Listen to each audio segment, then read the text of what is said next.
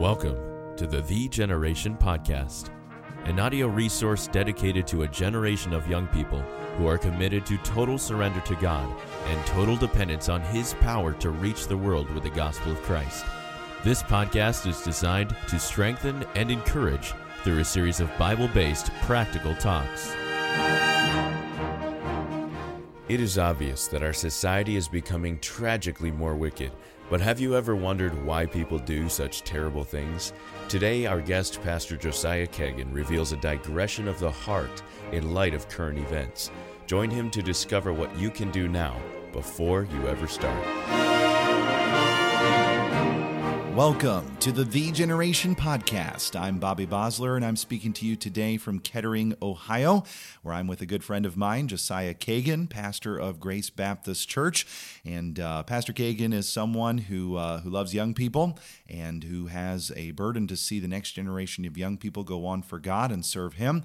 And so uh, I'm going to have Pastor Kagan share uh, something God's put in his heart. Uh, there have been a few things that happened here recently in this area, and I know he's going to tie that in. So, Pastor Josiah, can you please take it away?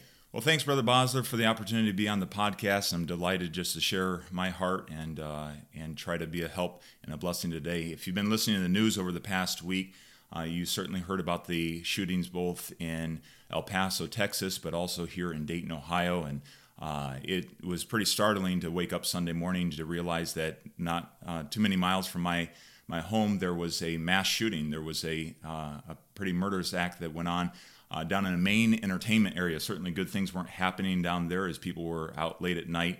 But even worse is this mass shooter uh, came down there and began to just spray bullets, and it was pretty uh, pretty horrible. nine killed, including his sister. That's the thing that just shocks me.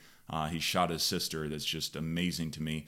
And there's uh, many people that right now are just questioning why. As you listen to the the newscasts, people are asking why, why did this happen? And uh, certainly there there might be some specifics, but we understand that at the base level there was something going on inside of his heart uh, that no one saw, uh, no one um, perhaps expected, but it came out and was magnified when he took a weapon and just began to spray bullets. And today, I really just want to encourage us uh, out of this out of this thought, um, out of what has happened down there. I want to encourage us about making sure that our hearts are surrendered uh, to Jesus Christ. Certainly, I don't believe this this young man knew Jesus Christ, and uh, what was in his heart came out and came out that night in a pretty horrific way but we can take a lesson from it and make sure that our hearts are surrendered to the Lord Jesus Christ. That's really what this podcast, this Thee Generation, is all about, is having a surrendered heart, completely surrendered heart to the Lord on a daily basis. And that needs to be our daily priority.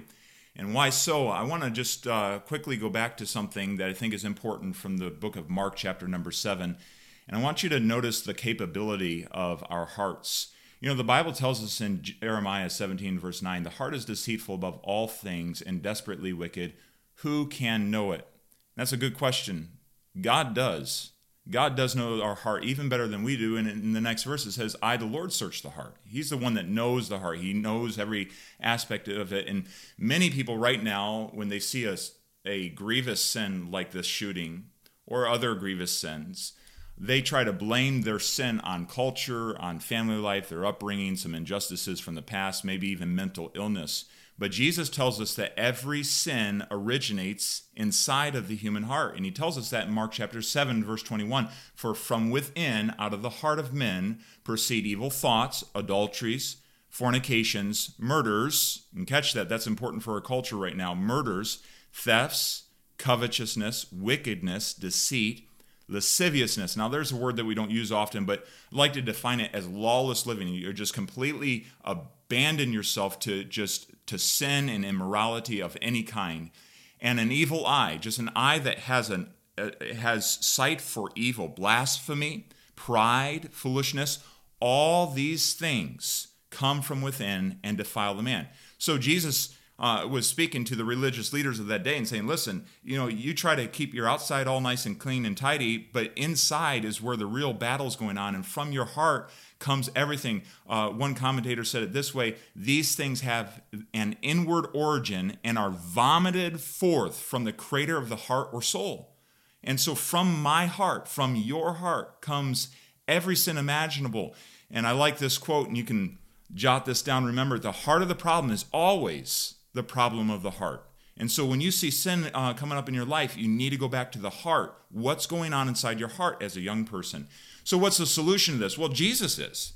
And that's the solution to everything. We believe um, that's the hope of everything. And so notice the cleansing of the heart, not just the capability, it can do any sin, but the cleansing of the heart. And I want to bring our attention over to 1 Corinthians 6 and verse 9, where it says, Know ye not that unri- the unrighteous shall not inherit the kingdom of God? Be not deceived, neither fornicators, nor idolaters, nor adulterers, nor effeminate, nor abusers of themselves with mankind, nor thieves, nor covetous, nor drunkards nor revilers, nor extortioners shall inherit the kingdom of God. And so Paul's bringing back out this list and saying, listen, there's all these sins that are going on. Yes, they originate from the heart. And these are the sins that keep people from spending an eternity with God, their creator, forever in heaven. And so he goes on to say, listen, Corinthians, uh, some of these things that are going on in the church, they're not good because these are the very sins that are keeping people from heaven. And he says this in verse number 11 of chapter 6 And such were some of you. He puts it in the past. But ye are washed, ye are sanctified, but ye are justified in the name of the Lord Jesus uh, and by the Spirit of our God. And so Paul notes some facts. He says, This isn't you anymore. This was in your past. Um, these are things you should not be indulging and you should not uh, um, be dreaming up in your heart and acting out in your behavior. Notice these three facts. He says, You're washed. The blood of Jesus cleanses us from all our sin, our past sin, our present sin, our future sin, from all our sin. You're sanctified, you're set apart to God. And yes, that has, there's a positional truth about that. We are sanctified, we're set apart to God, but that's being acted out, that's being um, played out in our daily lives, a progressive sanctification. And I'm thanking God even right now for his work in my life to set me apart more and more to Jesus Christ every single day. And he says, You're justified, declared righteous before a holy God. And what an amazing thing. I love what one commentator said such a, fathom, a fathomless depth of grace is not to be recrossed. Wow, just the grace of God to do that in our lives. And he says, but you, uh, your Corinthians, he goes on and he helps them to understand you've gotten lax. You're going back into things you should not be involved in. You're doing things you should not be doing. You're cleansed. Live that way. And so he says in verse number 15, Know ye not that your bodies are the members of Christ? Shall I then take the members of Christ and make them the members of an harlot? God forbid. And in verse 18 says, flee fornication. So they had gotten involved in all sorts of sexual um, impurity. And he's saying, listen, this is not right. This is what unsaved people do. This is what people who are not going to heaven do. You should not be living this way. You have been cleansed. Live like it. What I find so sad, even as a as a pastor, is oftentimes seeing Christians live in sin that unsaved people are characterized by, and it ought not be. And all over the Bible, whether it's Romans 6 or here in, in Corinthians, uh, we hear words like, God forbid. We should not be living that way. So, what's the key? How can you and I, how can you as a young person in this increasingly godless society, live in a way that pleases God, live in a way that promotes Him and uh, is pleasing to Him? What's the key? It's daily surrender. It's daily surrendering my heart to the Holy Spirit of God. And so notice the consecration of the heart in 1 Corinthians 6 19 and 20. What know ye not? That your body is the temple of the Holy Ghost, which is in you, he dwells in you, which ye have of God, and ye are not your own, for ye are bought with a price. Therefore, glorify God in your body and in your spirit, which are God's. You've been bought with a price, the precious blood of the Lord Jesus Christ bought your soul. He redeemed you. He bought you back from sin, and He's given you um, a place in the family of God, a place that can never be taken away. It's an amazing truth. There's security in that. He has purchased that, and now He's saying, Listen, I want you to glorify, I want you to exalt, I want you to magnify God in your culture, in your community, in your church, in your family, not just in your body, not just in the externals but also in the internals, in your heart too. So I'm to glorify God from the inside, from my spirit, to the outside, my body. I am to let it start in my heart. I'm to allow God to have control of my heart. It's to be surrendered to Him and allow Him to uh, uh, to change my actions as I go forward. And I love what one man uh, said: "Head, think of Him whose brow was thorn girt." Hands toil for him whose hands were nailed to the cross. Feet spread on uh, speed to do his bidding, whose feet were pierced. Body of mine, be his temple, whose body was wrung with pains unspeakable. When I think about what Jesus Christ did to go through, uh, to, to change me from being a, a hell bound sinner to being a heaven bound saint, I need to just stop and say, God, I'm all yours. Whatever you want from me, I'm all yours. And I find, and I've even heard this week, some say, I could never, I would never do such a sin. Friends, I, I want you to understand that the unsurrendered heart is capable of any sin. Any sin. And maybe that shocks you, but uh, if it does, I hope you'll, you'll chew on that for a little while. Because my heart, when it's not surrendered to the Lord Jesus Christ on a daily basis, is capable of doing anything. And so maybe here's a rule that you can think of for each day. Surrender your heart before you ever start. Surrender your heart before you ever start. Before you go off to school, school starts here uh, soon, before you go down and meet the rest of your family for breakfast, before you do anything, before you get on Facebook, before you get on Instagram, start talking, surrender your heart before you ever start.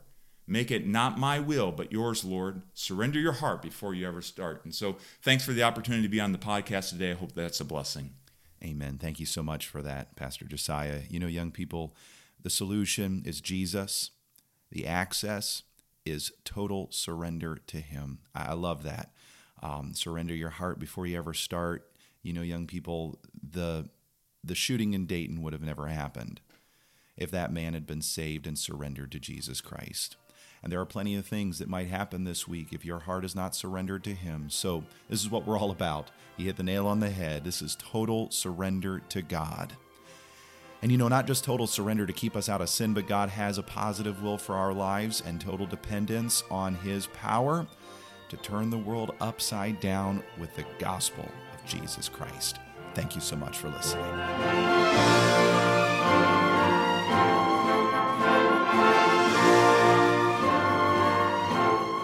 Thanks for joining us for this episode of the Thee Generation Podcast.